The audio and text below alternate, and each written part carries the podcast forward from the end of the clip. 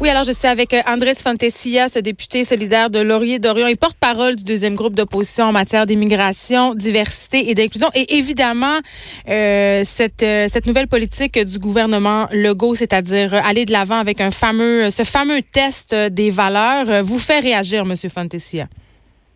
Oui, euh, en effet, ça me, ça me fait euh, réagir parce que tout d'abord et avant tout, ça envoie, ça envoie une image très négative euh, aux personnes qui veulent venir s'installer, faire leur vie, faire élever une famille au Québec, comme quoi les immigrants en général n'adhèrent pas aux valeurs exprimées par, par la société québécoise en, général et qu'il faut donc les éduquer, il faut passer des tests, etc., etc. Ça envoie un message comme quoi tous les immigrants ben, ne partagent pas des valeurs aussi fondamentales que l'égalité entre les femmes et les hommes. Euh, Monsieur Fantasia, vous n'êtes pas, vous êtes pas d'accord pour dire que quand même, ça n'a pas juste du mauvais cette politique-là, c'est-à-dire que ça peut permettre, par exemple, à des gens de faire des choix plus éclairés, parce que ça se peut euh, que moi je sois euh, une personne qui veut immigrer dans un autre pays qui, et qui me rend et que je me rende compte par le biais de ce test-là que peut-être que les valeurs de ce pays-là sont pas en corrélation avec les miennes, puis ça m'empêche de faire un mauvais choix? Tout à fait, tout à fait. Mais écoutez, je pense que l'ensemble des pays, euh, des pays avancés où en général l'immigration euh, veut euh, préfère aller, partagent des valeurs d'égalité entre les, femmes et les hommes. Donc les, choix n'est pas grand. Je pense que c'est pas c'est pas juste la société québécoise qui place la, des valeurs fondamentales comme l'égalité, par exemple, entre les femmes et les hommes qui dans, le monde. Il y a la plupart des sociétés à, à travers à travers le monde. Donc oui, on envoie un message comme quoi, si vous voulez venir au Québec, vous devez euh, adhérer à, ces valeurs exprimées par la Charte des droits et, libertés. Et il y a toute une série de valeurs. Le, Québec n'est pas un, pays à part qui a des valeurs particulières. Des valeurs universelles. Des valeurs, universelles qui sont partagées par un très grand nombre de peuples.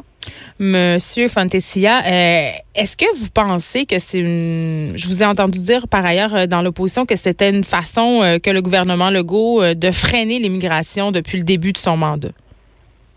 En fait, ce que, ce que nous, on pense, c'est qu'il y, a une certaine euh, obsession euh, de, de ces ministres-là qui se découle dans une euh, dans toute une série de mesures qui considèrent les immigrants soit juste comme euh, comme de la marchandise, comme d'un point de vue très utilitariste, juste de la main d'œuvre, la force mm. de travail.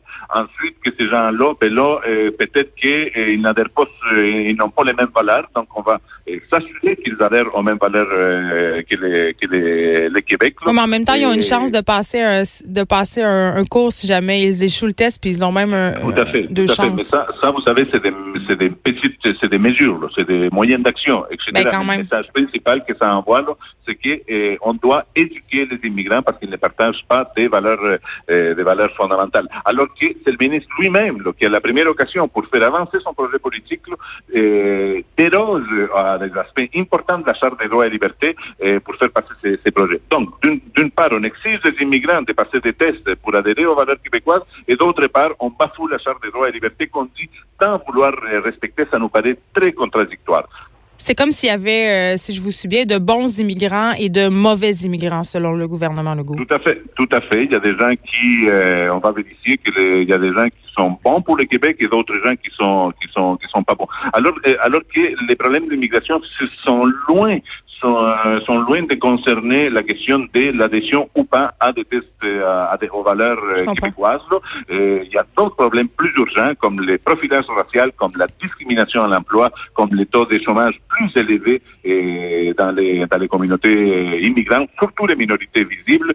C'est des problèmes objectifs auxquels on doit s'attaquer, alors que le ministre court après des problèmes, euh, des problèmes imaginaires, des fantômes. Là, les valeurs québécoises qui nous mettent qui nous mettent de l'avant des preuves comme quoi les immigrants n'adhèrent pas aux valeurs québécoises. Est-ce que ce sont vraiment des valeurs québécoises, comme vous le soulignez On parle quand même de valeurs qui sont universelles. C'est des valeurs, c'est des valeurs canadiennes, des valeurs occidentales, universelles, comme vous l'avez dit.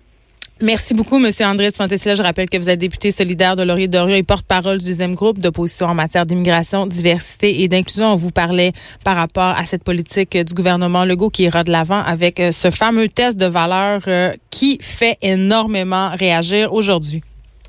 Merci, Madame.